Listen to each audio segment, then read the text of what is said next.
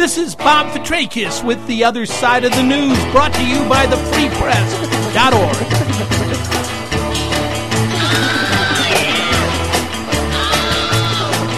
WCRS Community Radio 98.3 and 102.1.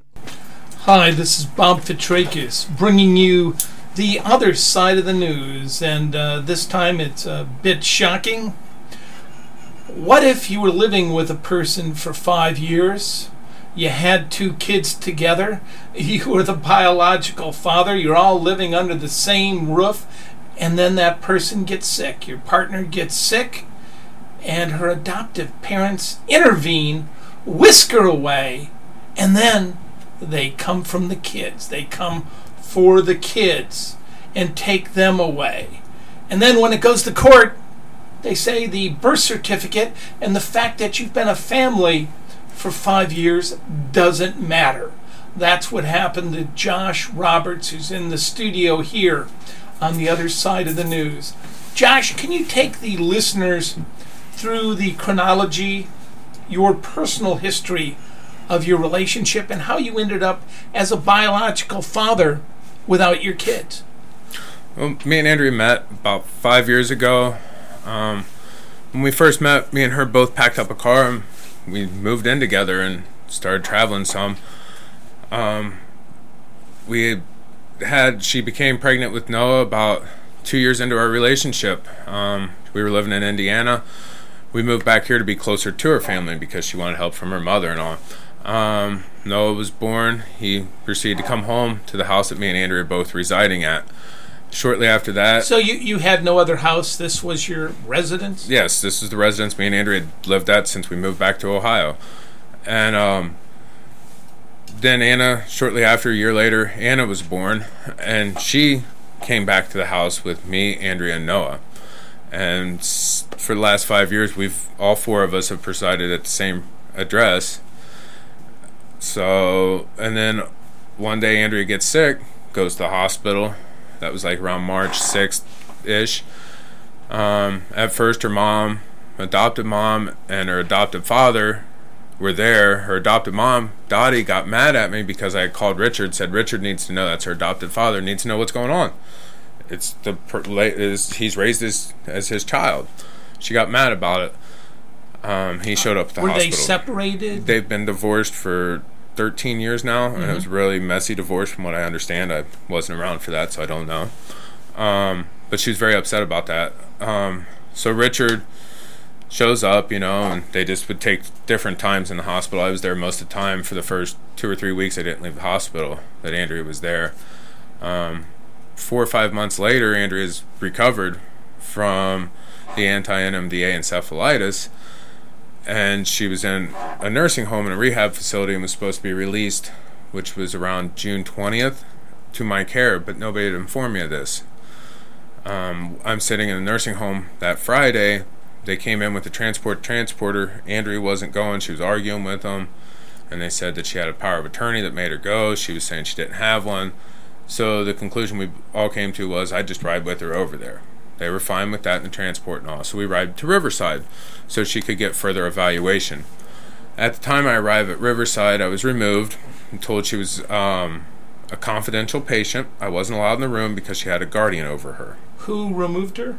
Uh, the the guardian? security removed me from Riverside and saying there was a guardian saying And that there was a guardian that had ordered her to Riverside. Did they tell you who that was? No, they did not. They just said she had a guardian and that nobody's allowed to visit her. I'm not allowed to let anybody know where she's at. So she's removed, and then you're removed from the hospital. Correct. Um, that was on a Friday. Um, so I'm stressed out trying to figure out what's going on. Tried to contact Dottie, talked to her, tried to contact Richard, nobody contacted me back. Sunday morning, fixing breakfast for the kids. Noah was up, Anna was still in bed. It was around 10:30 in the morning.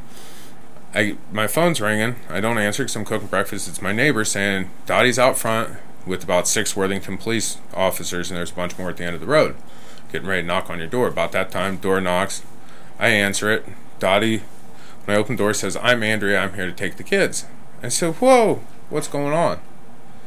The police said she has. I said, "Where's my paperwork?" Well, I don't. what are you talking? What's going on?" Um, the cops proceeded to force their way through the door. Said she has everything in order. She has kids. I said, "Well, am I entitled to a copy of this?" They said, "No, we don't have to give you anything." They said she's got everything she needs, and they showed me a checklist. They never showed me paperwork. At this point, Noah had been taken by the cops out of the house, and there was another one going upstairs to get Anna out of the bed before I could even comprehend what was going on. It happened so fast. Um, the cops are screaming at me, you know, don't fight this. She's in the right. She has all her paperwork and all.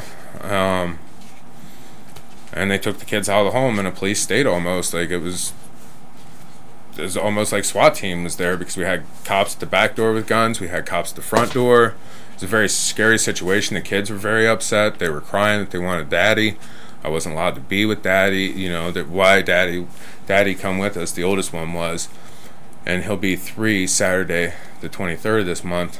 Um, and he's crying for daddy, daddy, daddy. What's going on? He's very scared. You could see it. Anna just woke up and she's kind of like, you could see she's a year old. She was just didn't know what was going on. As soon as she got strapped in the car by the cops, she's saying daddy, daddy, daddy, and they were whisked away. And I haven't seen him since. Till actually, I have seen him once, and that was yesterday. The twentieth was yesterday, I think. Twenty first. Um, Richard had contacted me that Wednesday and said, You can see the kids Thursday. Let's set up a place. It was at Chick fil A. And I got to hang out with the kids for an hour. Richard dropped, you know, they came, Daddy dropped them off. Richard brought them into Chick fil A. And they wanted to know, Daddy, when are you going to see us again? Daddy, why aren't you around? Daddy, please be with us. And this is the first time I've seen them in two months. Um, they were very upset um, that Daddy couldn't go home with them or they couldn't go home with Daddy. And this is a result of a uh, court proceeding on June 19th, 2014, where uh, her adopted uh, mother, uh, Dorothy uh, Kokola, went to that court and, among other things, said the minor children who are not being properly cared for. Uh, how would you respond to her her representation to the court that your kids uh, who were living with you and had been living with you and, and your partner uh, weren't being taken care of. They've been living there since the day they were born. Um, when this happened, because I had to work and all, my mother had showed up, came and stayed with us to help while I was at work, if I was at work or whatever, to help take care of the kids. So I wasn't putting them in daycare because that was one thing me and Andrea were totally against. That's why she was a stay-at-home mom while I worked. Was because we don't want the kids in daycare. We would take them to play groups and play areas and stuff. The kids were very healthy. Um, no, I just had it to the doctor because he had a little bit of a rash, and doctor said it was nothing. It was just a little heat rash or maybe allergic to grass. But we were just at the doctor's um, two weeks before this had happened. But the kids were very healthy, um, very happy. Um, we went and played, did stuff all the time. We were all the time going to play groups and stuff. So, so other than this representation uh, by your uh, uh, essentially her adoptive mother, uh, there was no real problem with with the children. Uh, but oddly, this is what I find odd in this procedure: uh, the question of you having visitation for your biological children that had lived with you your entire life comes up in the court proceedings, and they'll say, and they let the magistrate believe that somehow you had no court ordered visitation when, of course, you didn't need court ordered visitation. These were your biological children, were they not? Correct, they are, and we've established paternity on this even as to go that far because in the courts are also trying to say that the birth certificate is inadmissible or something. Um, yeah, I mean that that's a key point. Uh, your uh, her adoptive mother is arguing that the court should not take into consideration the birth certificate, which lists you as the father of the children. Correct. But, you know, as far as visitation, I didn't think I needed visitation when they're living under my roof. When they cry at night, I wake up with them and I still have to be to work. When they go to bed, I'm the one who reads them their book and puts them to sleep. I didn't know you needed visitation for that when they're living with you. Now, here, here's the one of the oddest things I find. The magistrate says, Has he ever paid child support? And of course, uh, uh, Kokola, the mother in law, says, No, he doesn't work. He's been unemployed for six months. But you lived with him and provided for these children since their birth, did you not? Correct. I paid our rent. I paid all our bills. Everything was in my name. I paid everything. So I don't know what you were not an absentee father. No, I was there with them since day they were born. I was at the hospital with them when they were born. Yeah, and there's an article uh, that uh, listeners should check out in the Free Press written by Jerry Bello, uh, which questions whether this is in fact uh, fraud upon uh, the court. So uh, we're in this situation. what what has happened following these events? Well, so the kids were removed on Sunday. Um, called up some friends to help me out because I was very upset um, because the kids were also very upset.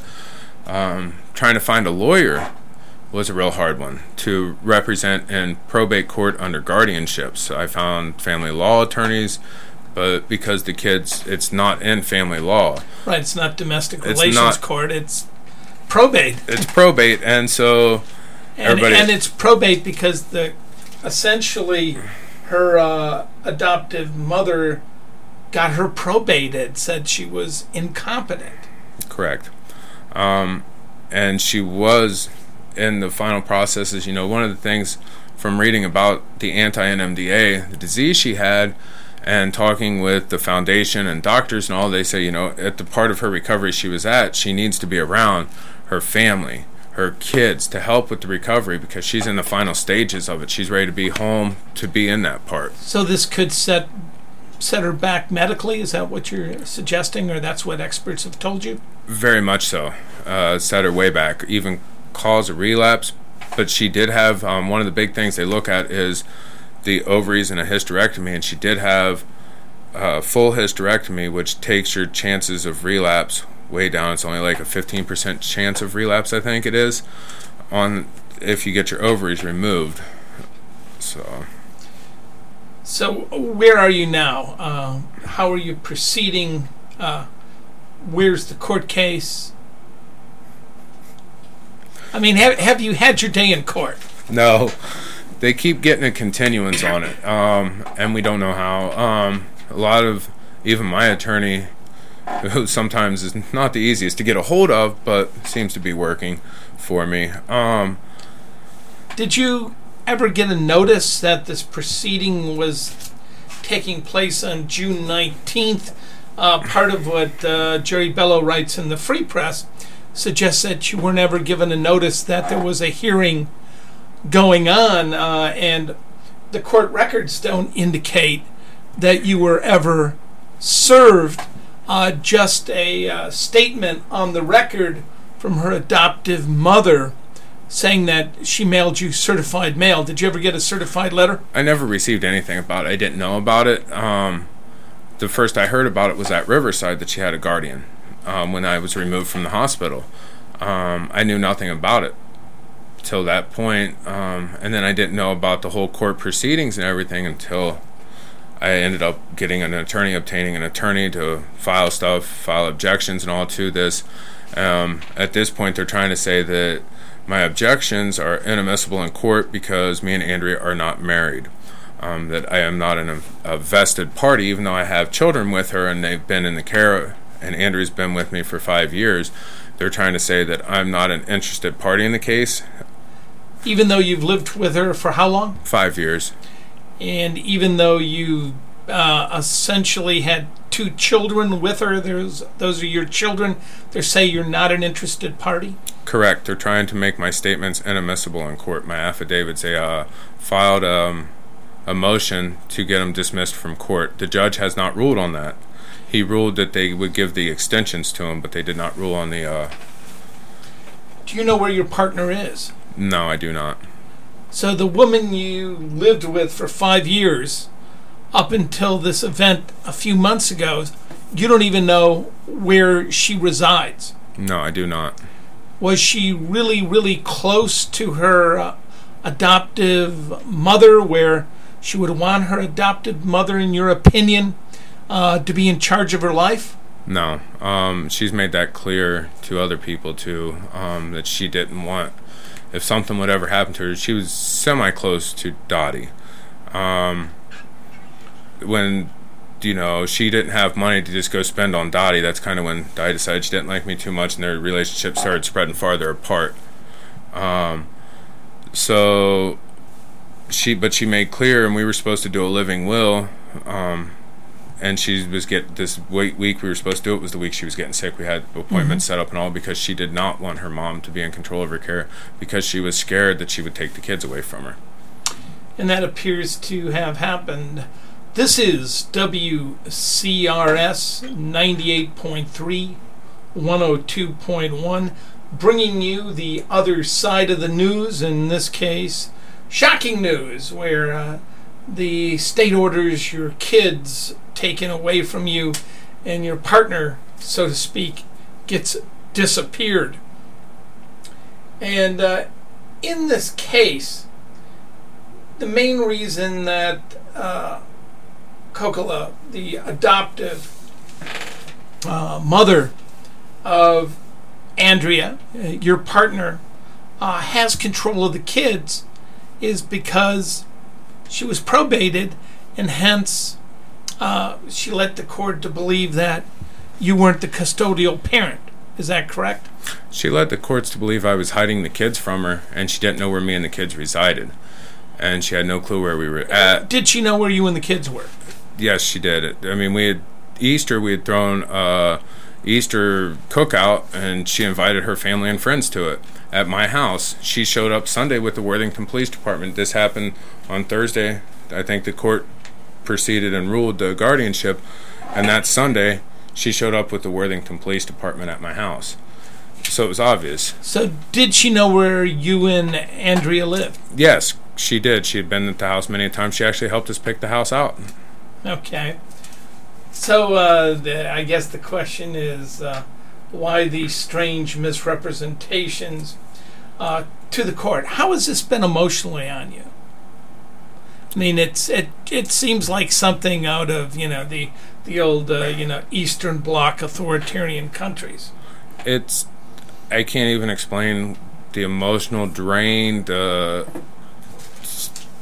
loss. It's kind of just a loss of words. What it's done to me emotionally, like not being able to see my kids, not knowing where my kids are at, not knowing where Andrea's at, not being able to see her, the people I love the most and care about the most, have been yanked out of my life, and here I am in shambles trying to figure it out, get it back together, and get them back and get justice back for Andrea um, and the kids. And I can only imagine the emotional stress it's put on the kids. When I got to see them, you know, they were very very standoffish at first, um, and then they took right to me. They're like, "Oh, daddy, daddy, daddy, daddy," and it was daddy this, daddy that. When I left them and we put them in Dottie's car. They just started crying, Daddy, why can't you come with us? Daddy, when are you going to see you again? Daddy, we love you. Daddy, come. So it's been real hard on me and the kids both. Yeah, understandably so. Um, although you are now starting to get publicity, and it does seem that you have a community support network, I've seen them referred to uh, somewhat uh, disdainfully as the villagers. How's that working out? What's the support network that's helping you out? They're, Andrea's friends band together. She has a family out there that loves her, cares about her, and wants to see her recovery and wants to see what's best for her. They've done a lot of research in it. There, a lot of them are in the medical profession and deal mm-hmm. with MRDD um, and handicapped pay- people, and a lot of them are people who have worked with handicapped people in their homes and people with uh, developmental disabilities and stuff, and they can't believe this is happening to Andrea and how unjust it is and all. So they've started to reunite our family. Um, they're going. Uh, it's going to become a nonprofit for awareness of the anti-NMDA, but also on how you know making sure things are just. Um, it's amazing what they're doing for Andrea um, and pulling together to make sure that the just is found and the unjust of all this. So are you confident if you get your day in court and get to tell your side of the story that you'll get your children back? Yes, there's not a doubt in my mind about that, and I think that's part of the reason they keep getting continuances. Try to run me down in the ground more. Uh, clearly, you know, you know, you have reason to be uh, distraught. Are you worried about your partner's health? uh, and and the fact that you don't know where this woman is that you lived with for five years. Extremely. Um, according to her dad, when I Richard, when I seen the kids yesterday, I asked how Andrea was, and he said her health has turned and got real, has went for the worst, and she also has a heart condition now. He wouldn't go into any more details, so that's just added a bunch more stress and emotional because I don't know. Um, he said, I guess her head shaved. They've got her in a locked facility, from the way I understand things, even though I don't know where she is. It's And just this what's is, been- I mean, this is just outrageous. And it's almost predictable. It's almost predictable that her health would be negatively impacted when you rip her out of her house. When uh, you know you you take away the children. When you separate her from the person that she's lived with, you know, her life partner. Uh, how how did you respond to that? I was scared, um, real scared. Um, you know, and I tried to contact uh, Richard Ferguson, her dad. I tried contacting him. He wouldn't call me back because he's tried to play the good guy at the beginning of this. Um, and then all of a sudden, when she's ripped away, and I don't know how her recovery is, and Richard Ferguson's the only one who has given me any info, and I hear her conditions getting worse. When she was at the nursing home there in Worthington, me and the kids seen her at least once a day, if not twice a day, for the last two weeks prior to her being removed from the nursing home. When I seen the kids yesterday, I asked if they'd seen their mom, and they said no, but they're living with mom mom. And Dot, Dorothy Kokola has made the kids call her mom mom. Won't let them be called grandmother or anything else. It's mom mom. I mean, this sounds like a really bad soap opera with the demented, you know, sort of uh, uh, mother-in-law figure, this adoptive parent. The so here she she's in this nursing home close to your house. You can see her every day. Her health was was it improving or deteriorating? gra- is greatly improving. Um, one of the problems we had at the nursing home was they were saying she wasn't showering. She was only allowed to take a shower twice a week. Um, once I started bringing the kids in and all, because they they're short staffed, they said, so they could only allocate staff because staff has to be in the shower, somebody with her. Um, so she was only getting them twice a week. Well, once I started bringing the kids in, she started demanding showers, and I was they would let me take her in the shower to make sure she didn't slip and fall or anything. And so she started showering every day almost um, because she was getting to see the kids, and all the staff there were surprised the great improvement she had shown when she got to see the kids, and it was amazing the improvement she had just in that short period of time. Now let's go into the nature of this disease, illness. Uh, I mean, what caused her uh, to be put in a nursing home? It's called anti-NMDA encephalitis. Um, it's an autoimmune disorder that attacks the brain. Um, so the weeks leading up to being hospitalized, she had flu-like symptoms. She was kind of hallucinating a little bit. I mean, she called me at work, said she was working out in the basement and had all these big plans and all. I mean, she had me call my mom because we thought she, you know, the Monday of that week, she thought she just just flu. She knew she couldn't take care of the kids. She wanted to rest and get over flu symptoms. So my mother came over to the house to help take care of the kids. Um, Friday or Thursday it was, whichever day it was. I come home from work and I noticed the garage door was open. That's not normal at my house. And my, you know, so I go out to see what was in the garage. I noticed her jewelry box was in the trees. I'm like, what's going on here? I noticed some of my tools have been moved around. I noticed some stuff out of place. Um, so I go inside. Andrea's losing. Like she's hallucinating really hardcore, and this is, from what I understand, the where the encephalitis now the NMDA is attacking your neurotransmitters now. Um, so we call squad. Squad comes. They say, well, she can answer all our questions, right? They let her stay at home. Her mother finally shows up. Um, Dorothy showed up. Andrea went with her. Dorothy took the kids in her car, made Andrea drive a separate car, would not let Andrea ride in her car, which I thought was odd because of the signs that were shown. Um, Dorothy kept asking me what I did to her daughter. What drugs did I feed her? What did I do to her daughter? I had to have caused this. I'm like, I don't know. Um, she takes her to the hospital Friday. Um, Andrea, I guess, had been complaining about migraine, said she was tired, laid down on the couch, and had a mini seizure. So they went to Dublin Methodist.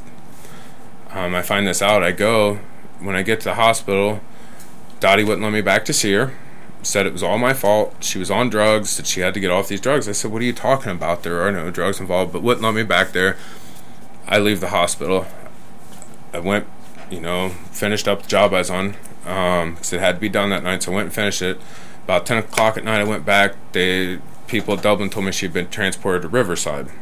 So I go to Riverside, know what room she was in, walked in. Dorothy's first question is, "What are you doing here, and how'd you get here?" I said, "Well, I drove. I'm here." So then she went into a catastrophic coma state. Andrea did. Um, progressively got worse. Four weeks into it, I talked to a doctor at the Cleveland Clinic who said, I know exactly what it is. I'm treated a few of these cases. It's very rare. There's been like six in Ohio, and this lady had treated two of them. So she wanted Dottie, because Dottie's, you know, the supposed mother, mother on record, so she had to sign the medical records over, which Dottie would not do. The lady came down from Cleveland Saturday to see her. Dottie refused her to see her would not so the specialist from the Cleveland Clinic who specialized in this rare disease was denied uh, a chance to see her. Correct. Um, but the doctor talked to that. There's a weekend doctor. This was on the weekend. She came down. Uh, the weekend doctor ordered the test, and that's what it came back as. As soon as they started treating it, you started seeing there was about a week after starting to treat it, there was grave improvements in her. Um, so then it got to where she was released to Dodd Hall from Riverside because she was starting carry on conversations where we have had conversations and all of the hallucinations were gone. Dodd Hall said that you know they weren't the right place for, um, so they sent her back to Riverside for a week, and then she went to the nursing home, where they said they could do long term care for her till she was ready to be released. So she was then in long term care when uh, uh, her uh, Dottie. Uh, Kokola ended up with uh, the authority to be her guardian. Correct. She was supposed to be released that Friday. Andrea was that they moved her to Riverside. I mean, released to go back home. Home, yes, to my care, and nobody, Dottie, Richard, Ferguson, nobody informed me of this. Um, Andrea kept saying that I'm being released Friday. Kept telling me this: I'm being released Friday. I'm gonna go home with you and all this. What all the staff's telling me. Talked to one of the staff. They were real standoffish about it, but they kind of said, yeah, that's kind of what's happening. So Friday, that's why I was there all day Friday. I was off work because I was having a root canal done. So, uh, meanwhile, uh, Dottie, who you referred to, the adoptive mother, had gone to this court proceeding with a magistrate, which you had no notice of, and essentially portrayed you as a deadbeat father who was out of state. Correct. And also, Andrea didn't have any knowledge of this going on. So she was unaware of uh, what her um, uh, adoptive mother was doing. Correct. She wanted to know. She, her doctors had got switched, and she said something a week prior to this. She wanted to know why she had all new doctors coming in there and what was going on, what her mom was doing, and why they were doing this. That were they trying to separate us? What was going on? I told her I didn't know. You know. So she had Is no. that clue. a possibility? Uh, uh, Dottie wants to separate you, or adoptive mother doesn't want you guys together? Is uh, have you pondered that? Yeah, some thought about it. I mean, she's made it clear she doesn't want us together. She's tried to get Andrea to leave me. Um, she's also made it clear that she wanted to raise the kids. To Andrea, Andrea was scared to death of her mother because of that. And now the kids uh, are calling her what? Mom, mom. And Okay. they weren't allowed calling her grandmom from the day they were born. It was always she tried to force us to call them mom, mom, and we always instituted grandma. Okay, I'm talking to Josh Roberts, who's living a nightmare and hoping for his day in court. Uh, his life partner, uh, who he lived with for five years, and uh, his two kids, who were under their roof, yanked from him. He doesn't know where his partner is. He's only been able to visit with his kids once. You can read about this in the Columbus Free Press. Go to columbusfreepress.com. There's a story there, again, by Jerry Bello. Is there anything else you'd like to say to the uh, listeners, Josh Roberts? Just, uh, look up Reunite Our Family online, and there's a Facebook page out there. Like us up there, and keep that'll keep you informed. And thank you all. Right, and uh, what's the name of that again? It's Re- Reunite R, the letter R, Family. okay, reunite our family, and make sure you read Jerry Bellows' story at columbusfreepress.com. Thanks for coming in and sharing this very painful story. Wish you all the best. Thank you.